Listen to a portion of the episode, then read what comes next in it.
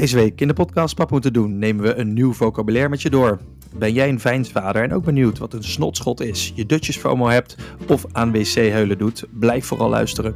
Ook omdat we het hebben over vlogfamilies. We maken ons zorgen over het welzijn van deze kinderen en vragen ons tegelijkertijd af of wij wel voldoende doen om de privacy van ons kroost te beschermen. In de tweak van de week hebben we het over circulaire fietsjes en de ploeterpapa leert je vlechten. Maar beginnen met Halloween. Spooky.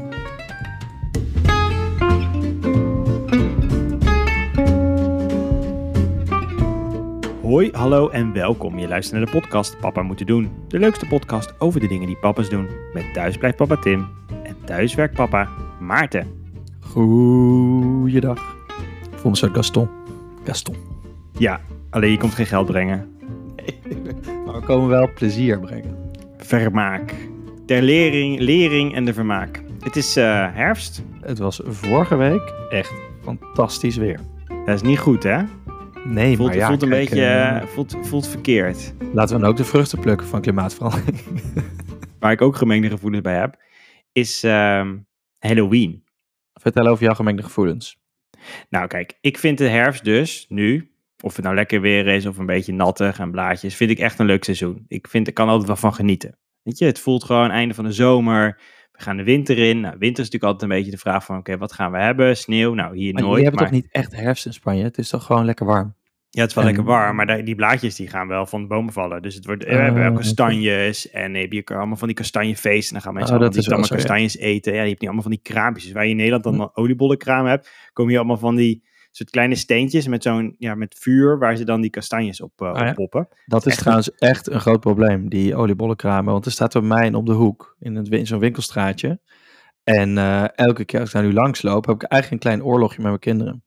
Die willen een oliebol. Nou ja, die, die weten dat daar lekkere dingen te halen zijn. Er staat in de, eh, vaak op een, in een ander seizoen staat daar dan een viskraam. Met Ja, dat hoeven ze niet. En dat ja. vinden ze natuurlijk goor. Dus ik heb een tijdje kunnen zeggen nog dat dat de viskraam was. Maar op een Mhm. gegeven moment hadden ze het gewoon gezien. Het ruikt ook wel hetzelfde eigenlijk. Het is ook dezelfde olie. Vaak zijn het ook dezelfde mensen, hè, die gewoon die kraan dan om, omwisselen of zo. ja, dat zou, dat zou zomaar kunnen. Nou ja, goed. Dat is Ja. Nee, ik wilde het dus even met je hebben over Halloween. Want ik merk dat dat hier... ehm, je hebt hier in Spanje heb je geen Sint Maarten. Dus dat is, dat is, dat is niet.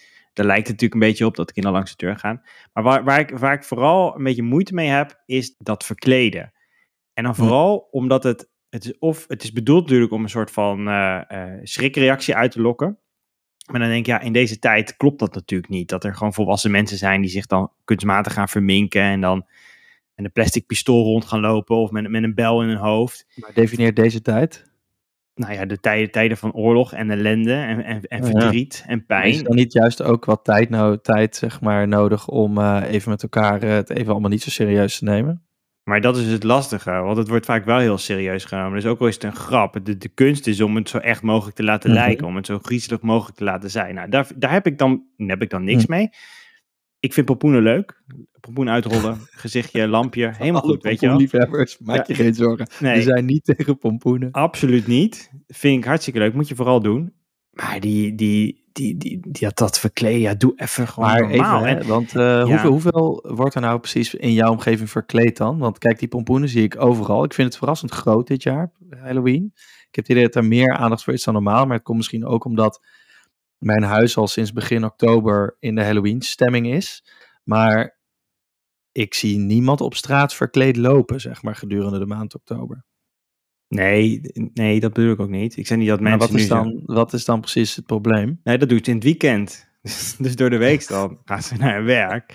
En in het weekend dan komt dan die, die rommel komt dan van zolder. Of ik weet niet waar ze dat vandaan halen. Dan gaan ze daar dan wel mee rondlopen. En er zijn er van die feestjes. Maar ook voor ja, kinderdingen en Hm. zo. En ehm, ja, ik, ik vind dat dus dat... En mijn kinderen vinden het ook niet zo leuk. Die vinden, net, die vinden misschien net dat ze de jongste... dat ze het ook een beetje spannend vinden. Mhm. En wat ik nog, wat ik nog meest, het meest lastige eraan vind, als een soort van marketingperspectief, het is zo ongedefinieerd. Dus het is zeg maar, het is pompoenen en het is enge dingen. Maar Ja. er zijn ook mensen die lopen dan in een superheldenpak. Of, Nee, het heeft eh, geen enkele betekenis, maar dat komt of volgens een mij piraat. ook. En dan denk ik, ja, je kan alles Nee, maar dit halen. komt, dit komt omdat eh, het komt natuurlijk uit Amerika. En daar heb je volgens mij niet zo'n carnavalstraditie als wij in ieder geval in het zuiden van Nederland kennen. Dus wij bewaren volgens mij rond Halloween bewa- bewaren wij zeg maar de Superman pakken tot februari. Eh, en als je echt Wanneer heel erg echt slecht weer heb is. je in november al momenten volgens mij dat het kan. Maar dat hebben ze natuurlijk niet. Dus dit is het moment van het jaar om je in Amerika te verkleden. Ja. Dus ik denk dat het daarmee te maken heeft. Maar ik zie hier niet zoveel mensen in een Superman pak lopen op Halloween. ja, wacht Maar misschien maar. ligt dat aan mij. Wacht maar. Dat gaat komen. Dat weet je Ja, gewoon. dat is, ja, dat duurt een paar jaar. Ja. Maar wat ik dus wel vind, het is echt een marketing truc om weer iets te hebben om meer te verkopen. Dat nou precies wat, dat wat we niet willen, weet je wel. Ik bedoel, Nee, eh, dat is waar. Ja, het is het is een soort Valentijn, maar een soort enge Valentijn zonder liefde. Ja, en dan met dood en verderf. Dus ik zou Ja. zeggen, eh, Halloween, laten we ermee gewoon mee kappen. Zeker in deze tijd. Dan nog even het volgende. Weet jij wat een snotschot is? Een snotschot? Ja. Het wel heel vies klinken. Snotschot. Ik weet het niet, maar ik zou het het, het neusschot zijn van in je neus, waardoor het Ja, je denkt van de ene in de andere. Nee, ik ga het voor je zeggen. Het is de klodder, opgedroogd snot tussen bovenlip en neus, die slechts nog weg te bikken is met een fikse ijspriem. Mijn kinderen hebben er altijd zo- zo'n dingetje. Ja. Ik, ga, ik ga nog Hm. eentje doen. Wc-heulen. Heulen. Heulen. Wc-heulen. Ik weet niet wat heulen zijn. Het klinkt als geluid. Het zijn de geluiden die je kinderen maken als ze op de wc eh, doen alsof ze poepen. Nou, ik vind het wel creatief. Het is stiekem extra naar de wc gaan en daar veel te lang blijven. Ook al hoor je best dat ondertussen binnen de hel losbreekt. Omdat het enige plek is waar je zonder verdere uitleg even tijd voor jezelf hebt. Oh joh, maar dit is dus voor ouders. Ja, oké. Ja, oh, maar dat doe ik zeker wel eens. ik ook Dit zijn, eh, dit zijn de oude logismen die eh, in het NRC stonden laatst. Want ja, met jonge kinderen maak je heel veel herkenbare dingen mee. Maar er zijn soms niet echt woorden voor. Dus dan ben je het maar aan het beschrijven. En ze hebben een poging Hm. gedaan om, daar, om die dan te benoemen. Ik vond dat wel grappig. Zal ik, zal ik er nog eentje doen? Kom maar door. Dutjes FOMO. Eh, dat is dat je wil dat je kinderen een dutje doen, want dit is het moment en dit is wanneer het moet. En je weet als ze het niet doen, dan wordt het een hele vervelende middag. Maar ze doen het niet. Dat Ja, denk ook- ik. Ja, ja, ik- goed bedacht. Eh, wat, eh, wat ze hierbij bedoelen is dat het de paniek is die uitbreekt wanneer je kind eindelijk even slaapt. En je tijd hebt om Ah. andere dingen te doen voor jezelf. Maar je opeens niet meer weet wat je moet gaan doen. Ja, dat snap ik. En dat je dan Oh, als een kip is- zonder, ja, zonder ja. kop rondloopt en denkt, Ja, oh ja, ik ja. wilde allemaal dingen doen. En dan opeens zijn die drie kwartier zijn voorbij en dan heb je niks gedaan. Oh, grappig. Maar ik vind ze niet eh, direct zelf uitlegbaar nog, maar dat, eh, ik vind het wel leuke term. Nee, dus daarom dat we er nu even aandacht aan besteden. Dan kunnen we het een beetje in laten burgen. Ja. Ik, heb, ik heb er nog eentje, die komt niet uit NRC, maar die is van Kluun, de schrijver. Die heeft een nieuw boekje uit. En eh, die heeft het in de interviews over vijnsvaders. Wat is een vijnsvader, denk jij? Ja, hier heb ik wel iets over gelezen. Dan ehm, doe je eh, alsof je iets leuk vindt met je kinderen. Dus je, je doet een beetje alsof je eh, het naar je zin hebt met je kinderen in de speeltuin. Maar eigenlijk sta je daar gewoon van, wat doe ik hier? Ja, Zoiets toch? ja vaders die eh, zeggen dat ze het leuk vinden om uren in de speeltuin te zitten. Ja. Maar stiekem er eigenlijk helemaal niks aan vinden en liever iets anders zouden doen. Ja. Heb je dat wel nou, eens? dat is, eh, nou, ja, nou ja, ja. Kijk, soms heb je gewoon geen zin om iets te doen, maar dan weet je dat je kinderen het leuk vinden. Maar, het, zeg maar, je moet dan denk ik de energie halen uit dat je ziet dat je kinderen het leuk vinden. Dus ik vind het ook niet leuk om dan in de speeltuin te zijn, maar ik vind het wel leuk dat mijn kinderen naar de zin hebben. Dus Ja. is een beetje waar je op focust, denk ik. Ja, ik, ik denk dat veel vaders, nou wat ik me wel aan irriteer is dat sommige vaders of moeders, ouders, iets dan heel leuk vinden met hun kinderen. Ja, dat is helemaal niet heel leuk. Net zoals met lui, andersom is het ook. Ook vind het helemaal niet erg om een vieze poepluier te verschonen. Ja, dat is gewoon niet waar. Dat is gewoon heel goor. Dat, dat vind je ook gewoon goor. Dat kan niet anders. Wij gaan naar de papmomentjes. Ja, en in de papmomentjes delen we altijd de momentjes die ons bijgebleven zijn met onze kinderen van de afgelopen week. Ik ehm, ben een nieuw supermarktje tegengekomen hier in het dorp. En dat supermarktje dat heet Zero Waste. Hm. Dus dat triggerde mij. Je bent toch altijd als, eh, als moderne papa bezig met... eh, Maak je meteen heel kritisch. Is het echt zo? Wat is dat? Waste. Hoe komt dit dan de winkel binnen? Wat doen al die pallets hier? Ja, nou, ik zal even zeggen, dat is een, een leuk initiatief. Ik kan me herinneren dat je in Canada heb je de Bulk Barn. Dat bestaat ook echt al Mhm. super lang. En iemand anders zou zeggen, ja, maar dat is ook gewoon de markt, weet je wel. Dat is gewoon, Ja. daar heb je ook van die bakken staan.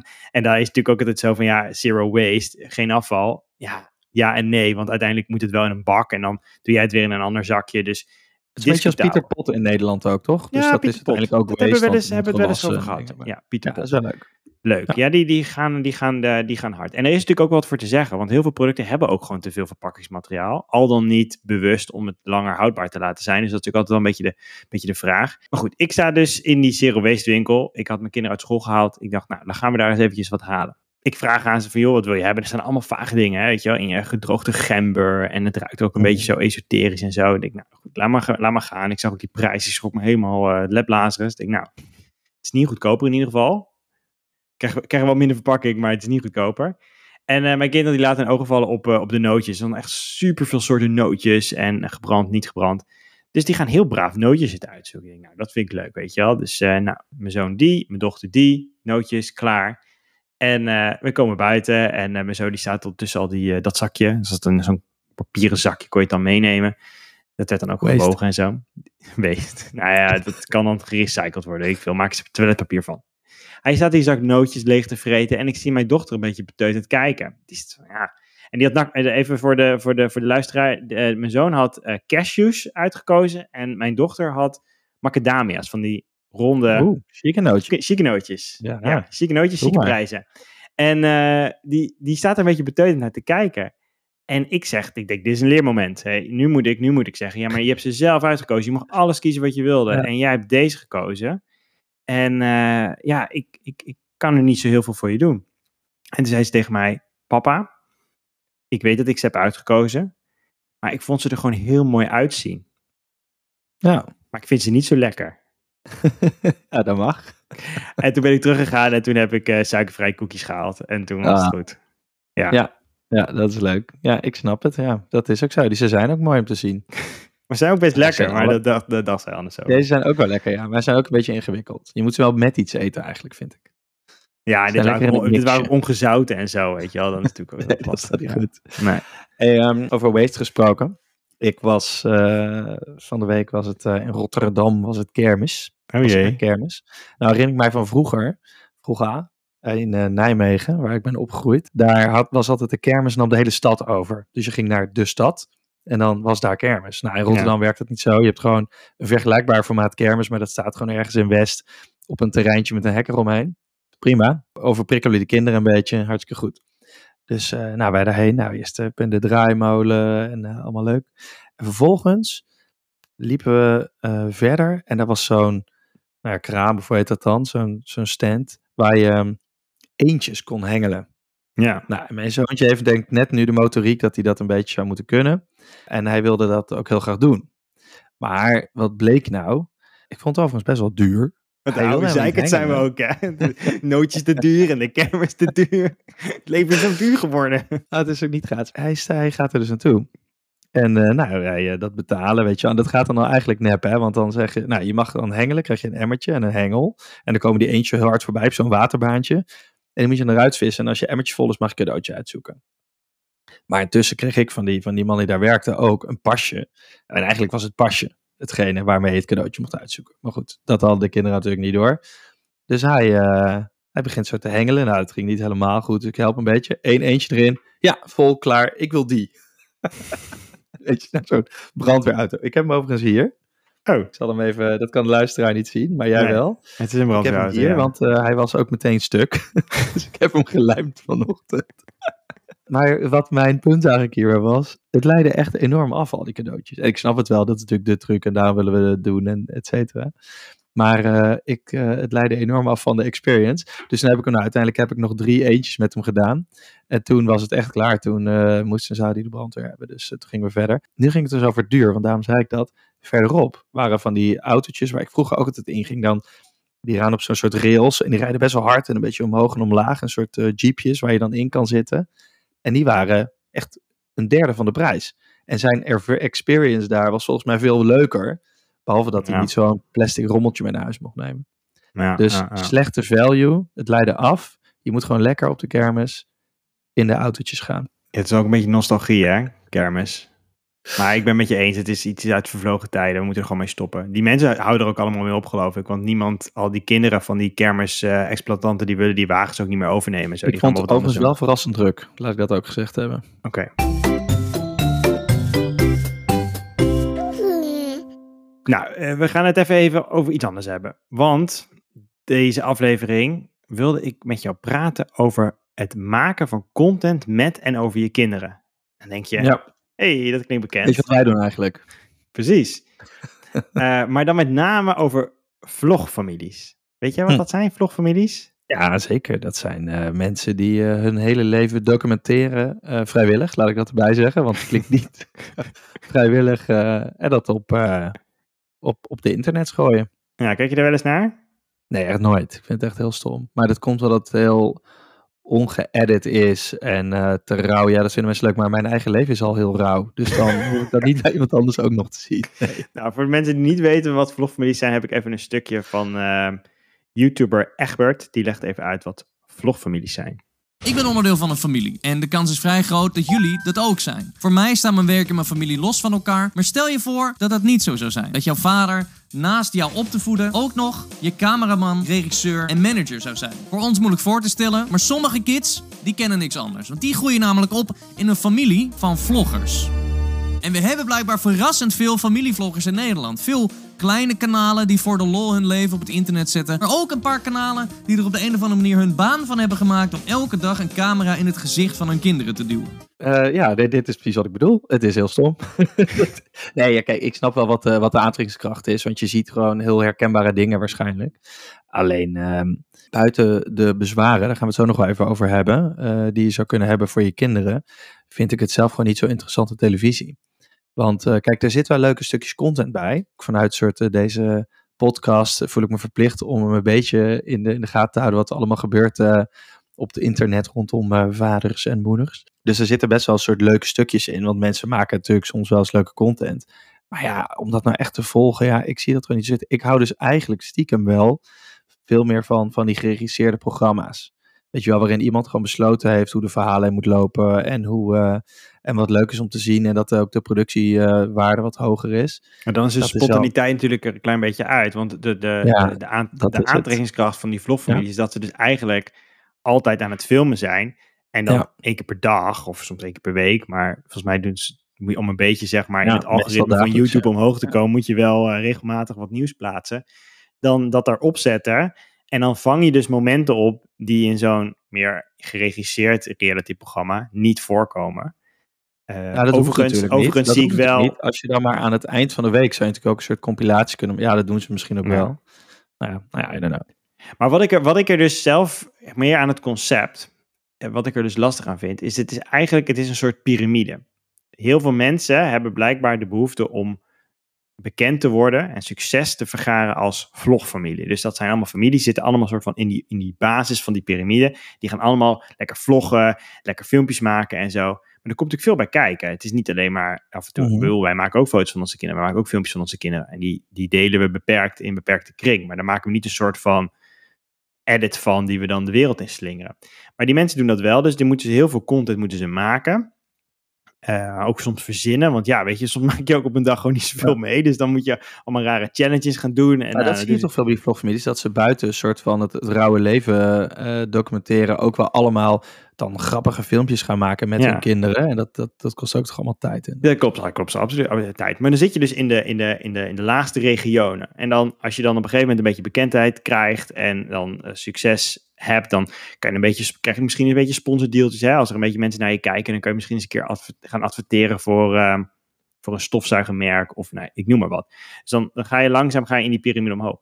Maar de top van de piramide, dat is natuurlijk waar het gebeurt. Daar wil iedereen heen. Daar zitten er een paar die daarvan kunnen leven en die zo succesvol zijn dat dat gewoon hun leven is geworden. Maar dan zie je dat ze ook wel vaak doorstromen natuurlijk naar echt eh, andere programma's. Dan zijn ze op meer plekken te zien op een gegeven moment ook. ja, dan dan wordt het meer mainstream. Dus dan kom je een beetje uit soort van die, eh, nou ja, die krochten van, van, van YouTube. Kom je dan omhoog en dan kom je wat meer in het mainstream segment. Maar wat Maar mij denk dan... je dat dat alleen maar gaat over geld? Of, of, over, of over roem? Dat die mensen gewoon dat maar willen laten zien of zo? Dat mensen ze herkennen? Of waar Ja, zit dat is het interessant, want als je ze dat dus vraagt, zeggen ze vaak dat dat niet de main reden is. En in eh, een aflevering van Zondag met Lubach, sorry, dat heet niet meer zo, dat heet nu de avondshow met Lubach, hadden ze het over vlogfamilies en over geld en over regels die er eigenlijk zijn met, eh, met, met je kinderen werken. Dus eh, laten, we, laten we even naar luisteren. En er zijn dus heel strenge regels voor werken met kinderen, terecht. En die gelden ook voor vloggers. Dus het mag niet. Hè? Want die kinderen die hebben nul privacy. En het lijkt me ook niet heel goed voor je zelfbeeld als je hele jeugd draait om views en likes. Maar de meeste vlogouders die zien het probleem niet zo. Eh, Daniel Bellinga bijvoorbeeld. Daar denken Vara en ik elke dag over na. Ik ben al vanaf kinds af aan geïnteresseerd in camera's. Eh, mijn vrouw ook. En ja, onze kinderen eigenlijk ook. Ja. Omdat jij ze vanaf halverwege de baarmoederhals al loopt te filmen. Die camera is het eerste wat ze zien. Dus Daniel Bellinga die had in datzelfde interview nog wel een geruststelling voor zijn kinderen. Zeggen ze straks, pap, mam, die video in dat eh, speeltuintje wil ik eraf hebben. Mag die er alle minuten gelijk natuurlijk vanaf. Ja, nou, dat klinkt sympathiek. Alleen deze familie leeft van het vloggen. Hè, dus dan moet je als kleuter stevig in je babykrok staan... om aan papa te vragen of die ene video eraf kan. Want die Bellinga's die hebben een heel imperium gebouwd. Ze hebben boeken gepubliceerd, 14 muziekvideo's gemaakt. Ze hebben een eigen app. En deze zomer kwam er zelfs een speelfilm over ze uit. En ook, ze spelen ook nog mee in andere films en theatershows... zoals die van de, eh, de Club van Sinterklaas... waarin de kinderen zelfs model staan in de officiële webshop... om pietenpakken te verkopen. Dus die kinderen brengen gewoon het geld in het laadje. Nee, maar als jullie willen stoppen, moet je dat gewoon zeggen hoor. Als jullie willen dat papa werkloos wordt. Nee? Nee? Niemand? Nee? Dacht ik al. Oké, op je hobbelpaard, bitch. In drie, twee. Ja, maar kijk, wat nog veel meer speelt eigenlijk, want dit is, eh, dit is natuurlijk waar, is dat ook die kinderen, stel je zou dat later niet willen, het is niet zo makkelijk als we verwijderen het gewoon, weet je wel, Nee. buiten dat geld. Het, het staat ergens, het is gedupliceerd, er zijn honderdduizend memes waarschijnlijk van gemaakt eh, op Instagram, Twitter, waar dan ook. Dus het is een soort onmogelijke eh, uitdaging om daar ooit nog vanaf te komen. Dus Nou het is, sowieso je legt dat je je- kinderen echt op. vooropgesteld dat, want hij zei ja, mijn kinderen zijn geïnteresseerd in camera's. Ja, wat gelul. Wat een oude hoer, weet Nee, je wel. dat is al zo. Alleen als ik he- iets heel erg leuk vind, dan krijgen mijn kinderen dat ook wel een beetje mee. Hij is waarschijnlijk de hele dag bezig met camera's. Ja, tuurlijk vinden ze kinderen dat dan interessant, want dat is wat ze de hele dag zien. Ja, precies. Maar dan, Dus dan, ja. dan, dan maakt het bijna nog lastiger als ze dan gewend zijn dat het zo gebeurt. En, dan, En je kan ook camera's hebben zonder dat je dat meteen online gooit. Absoluut. Dus het is echt een non-antwoord van deze meneer. Maar goed, Nou, en dus wat, wat die, die kinderen, die, die vinden dat dus op een gegeven moment normaal. Die zien hun ouders, hun voorbeeldfiguren, eh, die zien dat ze dat, dat ze dat de hele dag aan het doen zijn. Dus de kans dat ze dan gaan zeggen, nou, ik vind het eigenlijk niet zo leuk. En eh, ik vind het eigenlijk niet zo'n goed idee. Of ik heb er eigenlijk helemaal geen zin meer in. Ik weet het niet. Het, het- dat dat, dat kijk, gaat dus misschien niet gebeuren. Dus die kinderen, eh, die, die keuze wordt gewoon gemaakt door die ouders. En die kinderen, die, Ja. die hebben er maar gewoon mee te dealen. Misschien moeten we het ook maar gewoon laten gebeuren. Eh, zo- want kijk, we weten ook niet hoe die kinderen erop reageren als ze dadelijk 20 of 30 zijn. Weet je wel, dat ze daar echt goed over nagedacht hebben. Dus het is een relatief nieuw fenomeen. Laten we zeggen dat dit een jaartje of tien of zo nu gaande is, in, in meer of mindere mate. Dus als we dit nou nog een jaar of 10, 20 laten rekken, dan kunnen we dan met elkaar evalueren hoeveel schade het heeft veroorzaakt. Dan doen we een steunpakket voor die kinderen. Om die eh, door de psychische zorg te halen. Ja. En dan vervolgens kunnen we daar regels voor opstellen. Doe je dat alleen voor degene die ook enige bekendheid dan hebben vergaard? Of doe je dat dan ook voor degene die zei, ja, mijn, mijn ouders waren familievloggers. Ja, ik keek niemand verder naar, maar ik heb er wel kijk, misschien moeten we dan een soort nationaal pardon wel doen, weet je wel. Dus dat we dan eenmalig iedereen doen. En vanaf dat moment helpen we alleen nog maar mensen die enige bekendheid vergaard hebben. We hebben, aan, eh, we hebben natuurlijk ooit een keer een, eh, een familievlogger in de, in de show gehad. Papa Shenky. Precies. En eh, die hebben even op een reactie gevraagd van het item. Want grappig genoeg is dat in het item van Lubach kwam ook een stukje van zijn vlogs, of in ieder geval de vlogs die zijn vrouw maakt. Hij kwam, daar, eh, kwam daarin terug. Dus ik dacht, het is misschien leuk om hij, als hij dan even voor ons een reactie geeft eh, hierover. Wat, wat hij er dan van, van Laten we vindt. even, even duiden vanuit het midden van de problematiek. Precies, iemand die dat gewoon veel beter kan beoordelen dan, dan wij. We zitten toch een beetje soort van net een beetje in die cirkel eromheen. Maar goed, we gaan straks nog even naar onszelf kijken. En eh, hij reageerde eh, sportief. Hij zei wat interessant dat jullie hier eh, een aflevering over gaan maken. Maar ik kijk geen tv en ik heb het item van Lubach niet gezien. En ik ben ook deze week op vakantie. Sorry Shanky, maar uh, ik, geloof, ik geloof je gewoon niet helemaal. en als, als Shanky zet op vakantie, dat betekent dus dat hij dus continu aan het vloggen is. hoe die met zijn familie op vakantie aan het, nou, wat hij uh, hem wel grappig vindt eigenlijk, gegeven waar we het net over hadden, is dat volgens mij zijn vrouw is wat bekender. Ja, en Kelly volgens mij, Claresse. Kelly Claresse. Ja. En volgens mij, zij documenteert echt hun hele bestaan, dacht ik. Maar jij weet het beter dan ik. En hij is meer van de grappige wat meer uh, bedachte video's, toch? Dus hij doet meer wat gekke van, oké, vijf dingen die je oma uh, doet als ze komt oppassen. En dan verkleedt zich als oma en dan, dan maakt hij daar veel Dat is, dat is wel een beetje het, uh, het genre, ja. Maar, ja, maar dus ehm, samen eigenlijk hebben ze de gehele mix. Dat was meer mijn... Ja, het is een heel mooi, uh, mooi content uh, media imperium wat ze daar hebben neergezet. Uh, zijn vrouw kan er volgens mij een soort van die leeft daarvan, of die doet dat, want die doet er ook blogs bij en die heeft ook een podcast en die doet, die doet allemaal dingetjes. Hij niet, hij is geloof ik nog steeds brandweerman, of ik weet niet wat hij nu wat hij doet. Tenminste, dat was hij toen hij bij ons in de... Oh nee, hij zat in het leger. Nou, ik weet het eigenlijk niet meer. Hij, hij probeerde er zelfs van te gaan leven. In ieder geval, zij zitten een beetje soort van in het, in het midden van die piramide. Hè, dus zij, uh, die, die ik net schetste. Dus zij doen ook af en toe, hij moet altijd moet hij bij de action, moet hij bijvoorbeeld, gaat hij zijn boodschappen doen. Dat zie ik dan op Instagram. Dan gaat hij weer naar de action. En dan... Ah, daar heeft hij ook een deeltje mee, wil je zeggen? Ja, precies. Dan gaat hij naar de action en dan zegt hij, oh, ik ga nu kussentjes kopen, want ik heb kussentjes nodig. En dan weet ik niet of dat echt zo is. maar je dan... weet het nooit zeker, want je weet bij de action nooit zeker of, of ze nou wel kussens hebben die week of niet. Ook dat. Dan moet je ergens tussen de onderbroeken graaien om te kijken of er misschien nog een kussentje ligt. Je hebt ook mensen die gaan dan bij de heel opzichtig bij de Dirk van de Broek. Bestaat dat nog? Heet dat zo? Ja, zeker. Ja, ja. Gaan ze dan boodschappen doen en dan oeh, hier is de mayonaise zo lekker. Ja. Maar dat is dus, dat is een beetje als je dus in het midden zit. En ik, ik, ik denk dan al van, ja, dat zou al mij al dan, ik zou er al geen, geen zin meer in hebben, weet je wel. Want dat moet je dan doen. Je kan niet dan zeggen van, nou, dan heb ik een beetje, een beetje views. Dan ja, maar dat is toch niet zo, ja, dan ga ik alleen maar dingen aanprijzen waar ik in geloof. Nee, je, je gaat dan zo'n deal maken met een soort mediabureau. En die kijken gewoon hoeveel volgers jij hebt. En dan, dan zeggen ze, nou, hier, ga hier maar reclame van maken. Ga daar maar reclame van maken. Misschien dat je een keertje nee kan zeggen. Maar dat is het dan ook wel. Dus je zit allemaal van die sneu, sneu troep aan te prijzen. Ja, maar dat is toch op zich niet zo'n probleem. In de zin van dat voor hem, uh, of, of, de, of, die doelgroep. Want, ja, maar je gebruikt er toch je kinderen voor? Je gebruikt dan toch je... Dat zit het probleem. Dus dat, dat, die, dat die kinderen daarvoor gebruikt worden. Maar dat hij dat moet doen en dat, dat, een dat wij dat misschien een beetje een soort sneu vinden dat je uh, dus op die manier je geld verdient. Dat, dat, ja, dat, dat weet je, dat moeten die mensen lekker zelf weten. Het probleem zit er volgens mij in die kinderen. We gaan het zo even over die kinderen verder hebben, over privacy. Maar eerst even dit. Ja, hoi, even een commercial break. Elke van Vriend van de Show hier. Vind je deze podcast leuk en wil je de maker steunen? Ga naar vriendvandeshow.nl en word vriend. Kijk, dit is veel leuker. Wij doen helemaal niet uh, vieze aanbiedingen. Het is gewoon Anders kan je gewoon geld over maken. Hè? Naar de maker. Help, help ons uit de kosten. Ja. Het is heel makkelijk. Hoeven wij niks voor te doen, hoeven we niks voor aan te prijzen. Ja, privacy uh, voor, voor die kinderen. En jij zei net van ja, dat weten we eigenlijk nog niet zo goed wat voor effect dat nou heeft. Want we kunnen dat pas over een paar jaar kunnen we dat zeggen. Maar Ernst-Jan Fout, journalist en uh, columnist voor het NRC, die heeft ook een podcast, de podcast over media. En die is in het privacy vraagstuk gedoken. Van wat zegt de wet nou eigenlijk over het feit dat al die ouders maar hun kinderen gebruiken om al dan niet bekend te worden? En uh, daar uh, heeft hij het volgende over ontdekt. Uh, dus toen ik eer, eerst was ik, zat ik vooral op het morele punt van gun je kind anonimiteit mm -hmm. tot het zelfbesluit op te heffen. Dat vind ik ook echt en dat gun ik mijn, mijn eigen kinderen. Maar toen ging ik dus met allemaal, toen dacht ik als gedachte-experiment van, zou je kinderen daar via de wet tegen kunnen beschermen eigenlijk?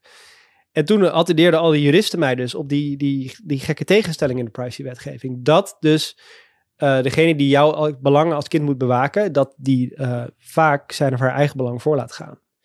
En, uh, dat hoe is dat een tegenstelling? De tegenstelling is het belang van de ouder en het belang van het kind. En hoe conflicteert dat? Het belang van het kind is, als je de privacywetgeving kijkt, is dat de, dat de privacy beschermd wordt van een kind.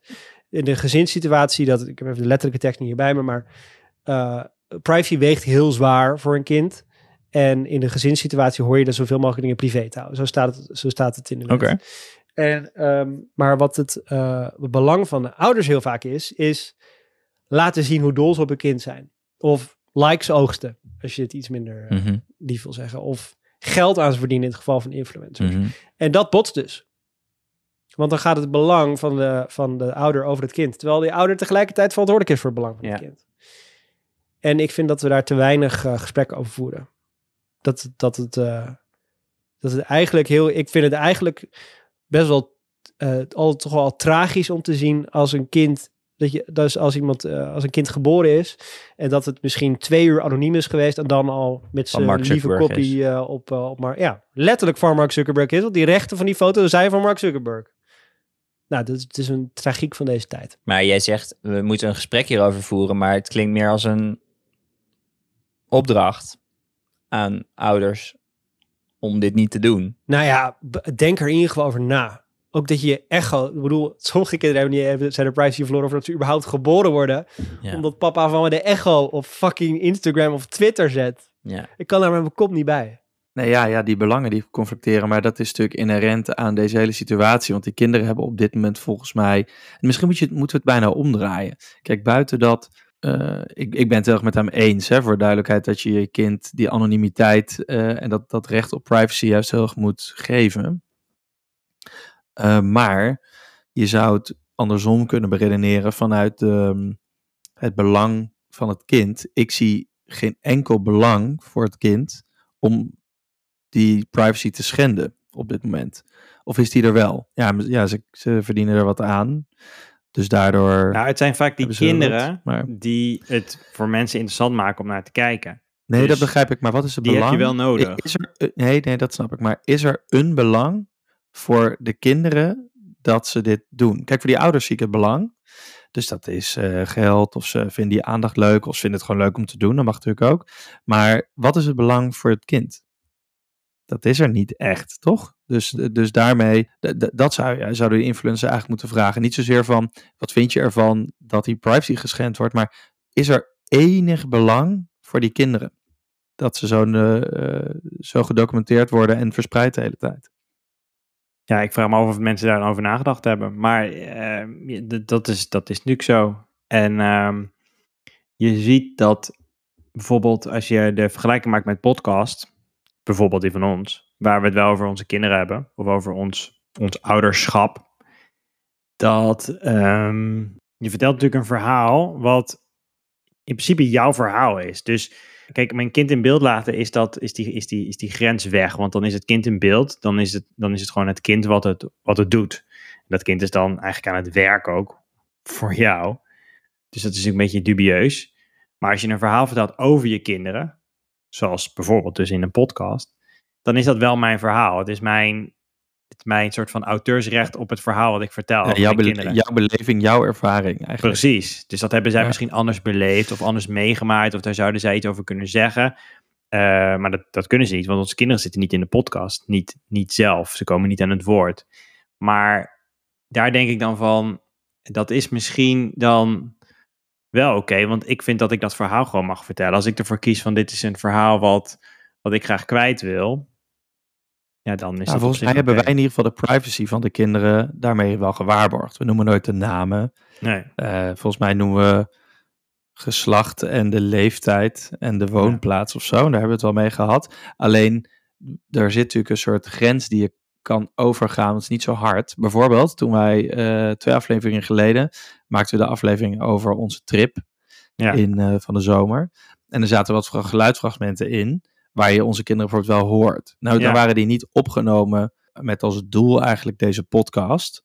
Maar, nou, zelfs misschien wel nog. Maar dat was in ieder geval gewoon een soort documentatie voor de vakantie. Maar we hebben het wel laten horen. Er ergens zit er een soort van grens. Dus de- ik vind dat zelf niet per se een hele eh, ingewikkelde grens. Want onze kinderen hebben daar niet echt om geleden. Maar je zou kunnen beargumenteren dat je daar eigenlijk dan een soort randjes opzoekt van het, het gunnen van die privacy. Ja, en ze hebben natuurlijk ook niet expliciet toestemming gegeven. Ik weet niet hoe dat bij die Nee. vloggers zit, maar dat, dat, dat, dat wordt maar verondersteld dat zij dan, dat dan leuk vinden om mee te werken. Kijk, wij maken dan zelf als ouders die afweging. Dat is denk ik ook gewoon de, de taak die je als ouder hebt. Van oké, dat fragment, dat hebben we geluisterd. We laten dat horen, want we vinden het leuk om Maar te dat doen zij horen. natuurlijk ook, hè, want het is geen livestream. Dus zij filmen dat en dan maken zij dagelijks, of in ieder geval ooit hebben ze de afweging gemaakt. Ik vind dat dat wel kan, Ja, online. Ja, maar die dat is het, lastige dus. En dat is meteen bij, bij wat, wat ehm, een aantal van die video's die we, waar we stukjes hebben laten, u- uit hebben laten horen, zie je bijvoorbeeld dat, volgens mij is dat in die van die Egbert aan het begin, ik zal hem in de show notes even zetten, dat doordat het dus in een soort van funnel komt, die content, word je bijna, zeg maar, ehm, nou, je bent er natuurlijk altijd zelf bij, maar je wordt een beetje uitgedaagd om steeds extremere dingen te Ja. doen. Dus ook, weet je, dus die, die, die grenzen niet over te gaan, maar gewoon echt, of nee, maar niet, niet, niet op te zoeken, maar echt over te gaan in, in wat je je kinderen laat doen. Dus die, bijvoorbeeld die, die Bellinga's, maar er zijn ook een paar andere eh, bekendere vloggers, die hebben dan echt video's staan met dan een soort titel die suggereert dat er die kinderen iets aangedaan wordt, of dat er iets met ze gebeurt, of dat ze verdrinken of zo. En dat is dan Ja.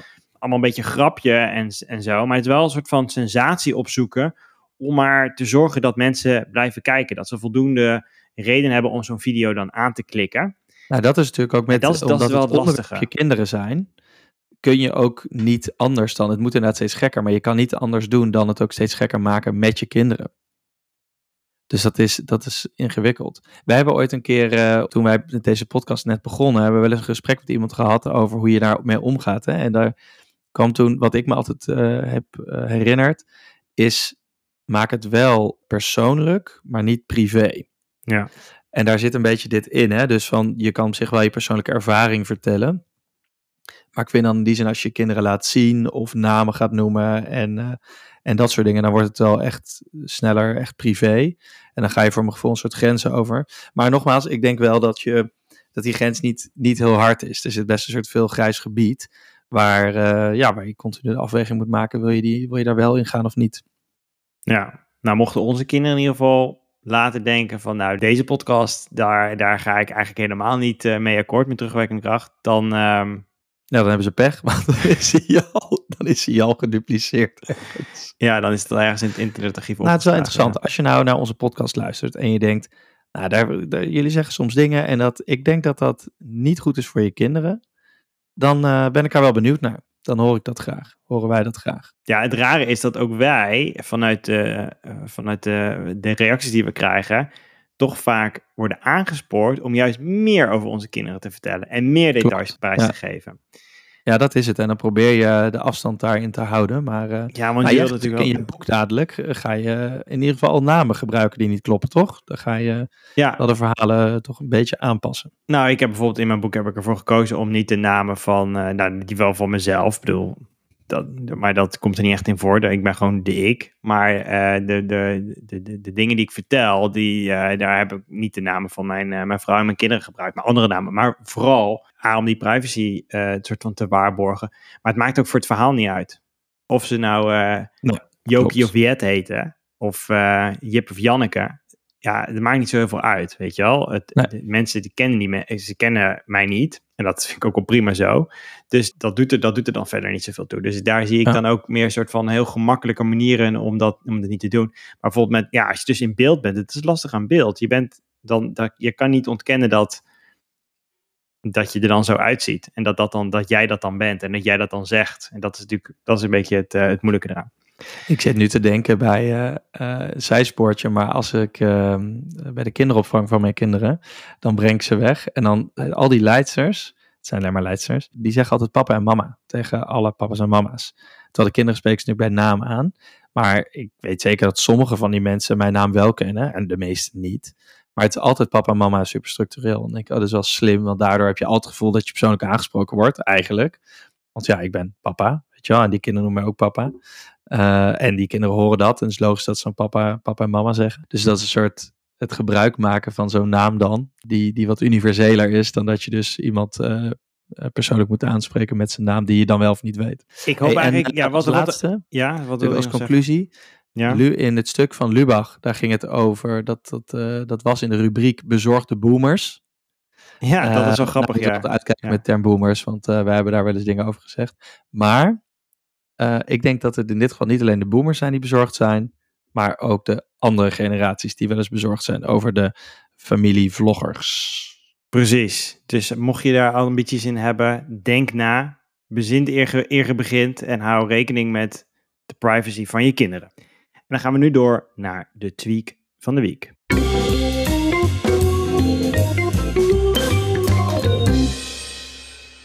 En in de tweak van de week delen we altijd die leuke nieuwtjes en weetjes waarvan je dacht, ja, ik wist het nog niet en nu weet ik het wel. En mijn leven is gewoon veel leuker geworden en beter en gezelliger en nou ja, dat allemaal.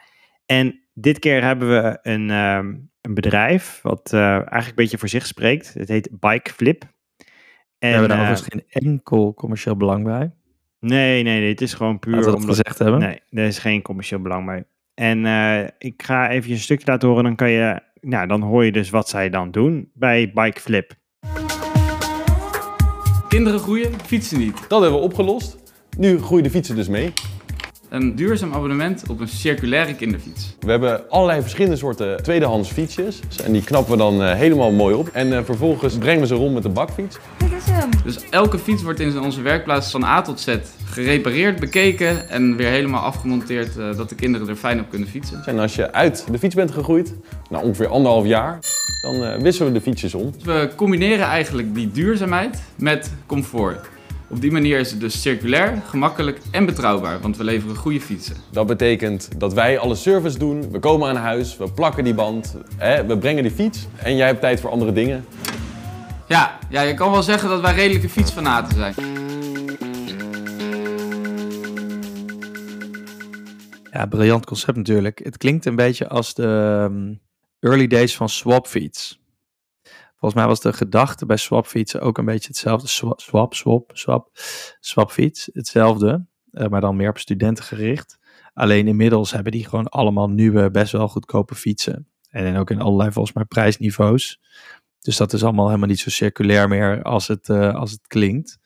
Maar dat, uh, dat, dat, zolang dit niet te succesvol wordt, heeft het natuurlijk de potentie om wel echt circulair te blijven en een goed, um, goede praktische oplossing te zijn. Het is natuurlijk eigenlijk wat er vaak al in een familie gebeurt, of in een soort kleine community, waarin fietsen gewoon doorrouleren. Ja, daar zat ik dus wel over na te denken van, is het nou gunstig, zeg maar, als je puur financieel kijkt? Want als ik een fiets koop, dan gaat die ook naar mijn tweede kind mee. En als je meer kinderen hebt, kan die nog wel langer door. Of in de familie. Wij hebben bijvoorbeeld heel veel kleding uitruil in de familie. Ja, dus je, dat regelt zichzelf dan al een beetje. Dus ik was me nog aan het afvragen of dit nou ja, voor wie dit nou precies echt heel gunstig is. Buiten dat natuurlijk praktisch is dat ze gewoon de band komen plakken en zo. Ik uh, lees op een website dat je er een gratis slot bij krijgt, licht en een bel. En dat er zijwieltjes Veilig. voor u kunnen worden opgezet of worden afgehaald. En de, de prijzen uh, voor de, de goedkoopste fietsen, dus de kleinste fietsen, beginnen bij 5 euro per maand. En dan wordt het 8,50 en dan loopt het zo een beetje op. Kijk, fietsen zijn natuurlijk best duur. En onderhoud aan fietsen ik heb best wel veel onderhoud aan mijn fiets. En dat komt omdat het hier best heuvelachtig is. Dus mijn remmen slijten best snel. Ja, af en toe een nieuw kabeltje of een nieuw dingetje of zo. Dus het loopt wel op. Dus ik denk niet, ik denk niet dat het per se goedkoper is. Maar daarom gaan ze natuurlijk hard op het circulaire verhaal. Dat als er gewoon maar niet nieuwe fietsen gekocht worden. Want kijk, op een gegeven moment is een fiets natuurlijk klaar op. En ja. als zij die dan weer kunnen gebruiken en dan weer door kunnen geven, is het natuurlijk. Uh, kijk, normaal zet je hem dan misschien op marktplaats. Dus het is, het is een soort oplossing voor een probleem wat er niet per se is. Maar ik waardeer het initiatief wel. Ja, het is een klein stuk, volgens mij zijn er twee dingen. Het is een klein stukje gemak. Ze ja. komen langs. En, ja. het is, uh, en ze plakken je band en uh, ze doen zijwieltjes op en eraf, et cetera. En het is een goed verhaal waar mensen graag onderdeel van zijn, toch? Dus circulair, goed voor de wereld en, uh, en, en, en dat stuk. Dus de, dat is natuurlijk ook gewoon financieel het waard. Dus volgens mij een mooi initiatief. Overigens lijkt me best leuk om nog eens wat dieper in te gaan op het, het duurzame aspect. Uh, niet zozeer van dit initiatief, maar uh, voor onze kinderen. Dus uh, ik denk dat we daar volgende aflevering het maar eens even uitgebreider over moeten gaan hebben. Spannend. Ja, cliffhanger.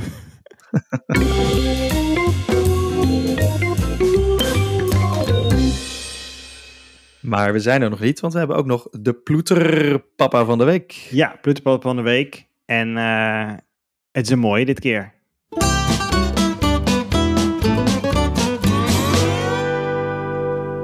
Het is natuurlijk altijd een mooie, vaders die hun best doen. Dat vinden we altijd fijn. Dit keer uh, Patrick van Hoof. En uh, hij komt uit Helmond. En Patrick die is jaren geleden gescheiden van zijn vrouw. Dat is natuurlijk een buitengewoon uh, verdrietige gebeurtenis. Maar ja, dat gebeurt nou eenmaal in het leven. Dat hoort erbij. Toen kwam hij opeens alleen te staan met twee dochters van uh, zes en vier, tenminste dat waren ze uh, toen. Ja, hij kwam er heel snel achter dat hij niet zo goed was in het uh, het doen van hun haar. Dat was iets wat altijd zijn vrouw deed. En waar hij niet de affiniteit mee had om dat, om dat goed te kunnen. En dat vond hij eigenlijk maar raar. En eh, toen is hij eens gaan rondvragen bij andere vaders. En toen bleek dat er heel veel zijn die, die daar eigenlijk gewoon niet zo goed in zijn. Ik bedoel, ja, als ik naar mezelf kijk, ik kan wel een staartje maken of zo. Eh, dat lukt dan nog wel. Maar het, het wordt al snel een beetje gewoon uh, afgeraffel en uh, hup de deur uit. Terwijl ja, het hoort er, wel bij. Nou, wat heeft Patrick toen bedacht? Ik ga een workshop doen voor vaders die letterlijk met hun handen in het haar zitten. En ik ga ze leren vlechten. Toen heeft hij een bevriende kapper gevonden. Die heeft hem daarbij uh, bij geholpen. En laten we even luisteren naar een, een stukje over een, uit een reportage over zo'n workshop. We weten denk ik allemaal wel uit hoeveel strengen een vlek bestaat, of niet? Het is de eerste keer dat ik een vlecht maak in ieder geval. Ja, ik, um, ik kan een laag staartje maken, s'morgens als de kinderen naar school gaan. En uh, dan stopt het. De vaders zijn vastbesloten er iets van te maken, maar voor sommige kinderen hoeft dat leren vlechten niet. Wat mag uh, papa morgen met jouw haar doen? Uh, in een staart. Geen vlecht? Nee. Want dat vind ik vervelend. ik zag jou uh, net niet zo heel vrolijk kijken. Wat is er aan de hand? Ik vond het te lang duren. Want, want hij doet het steeds op nul. Dat is jouw basis. Maar hier gaat het wel een stukje sneller, hè? Ja. de kinderen. Ach, hartstikke makkelijk toch, zo'n vlecht? Hiernaast uh, zijn ze er wel iets langer mee bezig, geloof ik. Ik vind het kei goed gaan. Echt, ik had het uh, hopelijk verwacht. Maar het komt echt gewoon uit. We zitten nu gewoon aan de tweede vlecht. We zijn begonnen met staart. Ik had er in een mum van tijd in zitten. Toen hebben we een gewone vlecht gedaan. En nu een vissengraat. Ja, echt top. Enzovoort en zo verder. Oké. Okay. Um, maar dit is dus op live kinderen. Heel experimenteel allemaal. Nou ja, het is maar een vlecht. ik vond vooral opmerkelijk dat die presentatrice van, het, uh, van dit, uh, dit, dit, stukje heel erg de nadruk wilde leggen over dat zij wel een vlecht kon maken. Ja, dat kan je, kan je niet zien als luisteraar. Maar zij is dan heel erg, oh kijk, hier gaat het wel goed en zo. En ik denk, ja, hallo. Laat die man er nou eventjes, weet je ja. Maar het is toch, je, je moet het toch juist leren? Daar is toch die workshop voor? Ik vind gewoon überhaupt het besef dat je, dat je van, ik ben hier niet goed in, ik ga hier wat aan doen. Hè, dus dat je dat al, dat je dat al toegeeft en daar dan actie op onderneemt. Dat is toch gewoon super ja, lovenswaardig. Weet je wel? Ja, wat, wat zegt ja. het nou over de tijdgeest dat we dat, we dat eigenlijk maar een beetje, een beetje wegmoffelen of zo? Dus ik vind dat dit, dit initiatief van Patrick van Hoof, ik vind dit goed, ik vind dit sterk en ik vind dat vaders dit op veel meer punten zouden moeten doen. Toegeven waar Maar ze niet goed in zijn en actie op ondernemen.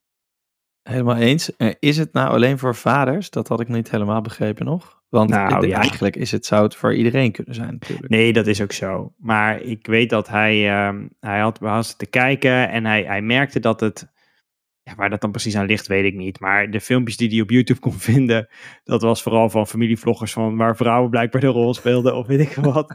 hij zei, eh, dit mist, er mist een soort mannelijke touch of zo. Dus ik, ik, ik, ja, hij had ook misschien meer zin dat samen met vaders dan te gaan doen. En hij Ja, organiseert nog ja, steeds die workshop. Dus als je denkt van, hé, hey, ik ken een paar vaders die ook niet kunnen vlechten. Bel Patrick van Hoof, want hij gaat je gewoon, hij gaat je gewoon helpen. Inmiddels is hij gewoon koning, de, de vlechtkoning van Helmond. Maar hij zou natuurlijk, eh, als hij dan ook toch in een piramide zit, dan zou hij nu eh, allerlei soorten trainingen kunnen gaan aanbieden. Workshops voor heel specifieke activiteiten die eh, eh, papa's dan wel mama's minder goed kunnen.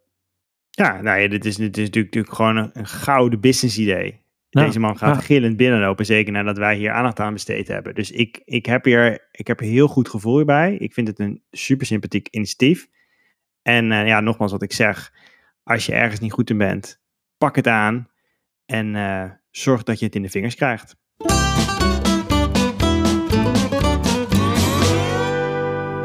Het zet hem nog aan het denken. Bij die familievloggers hebben we enig idee of dat nou vooral de, vanuit de vaders of de moeders komt? Dat dat zo eh, gedaan wordt. Kijk, Ik je moet het natuurlijk eh, samen, samen doen, maar is het nou meer... Ja, ik vind dus eigenlijk, ja, dat weet ik niet. Ik weet, antwoord op de vraag, ik weet het niet. Ik weet niet wie dit initieert, dit, eh, dit, dit, dit geneuzel. Maar wat ik dus wel interessant vind, is dat je dus twee ouders hebt die dus allebei denken dat dat een goed idee is. Hoe vaak komt Nee, het nou voor dat ja, jij en je ja. vrouw vinden dat iets wat jij bedacht hebt een goed idee is? Dat komt toch bijna nooit voor? Überhaupt wel ingewikkeld. Maar dit is natuurlijk wel zo. Er zijn dus waarschijnlijk nog veel meer mensen die het een goed idee vinden, maar die dan het niet binnen hun gezin eh, geregeld krijgen. Ja, dat, dat is, daar zou dat ik nou, is ook interessant. Dat is nou interessant. Ik zeg maar de, de falende familievloggers. Dus dat, dat lijkt me nou echt een fantastisch onderwerp. Dat er dus een soort, ik- ja, ik zie een soort documentaire reeks voor me. Waar, waarin er dus een van die ouders, misschien wel de kinderen, wil vloggen in de familie. Dus die wil graag daar, die wil daar graag mee beginnen.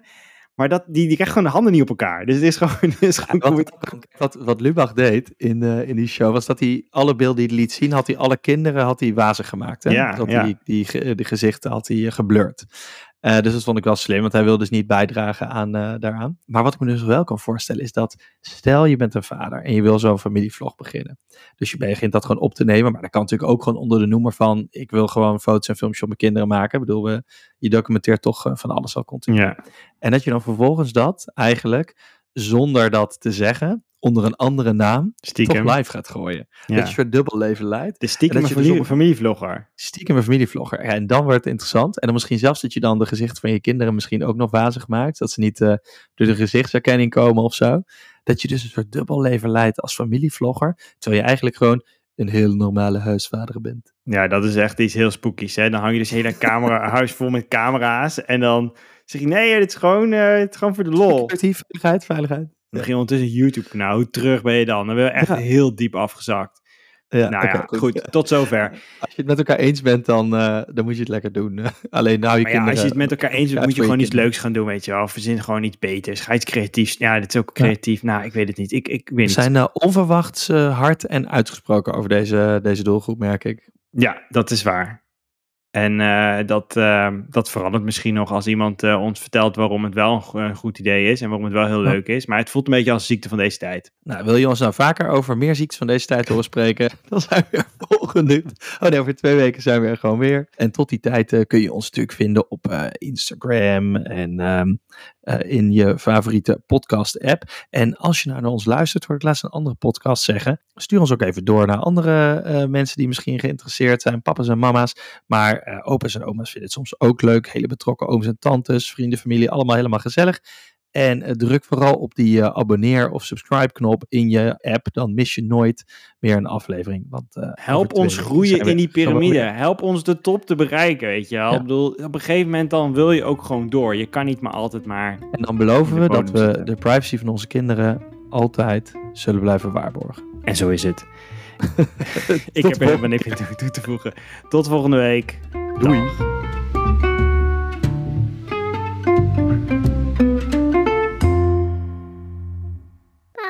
Moet dit doen.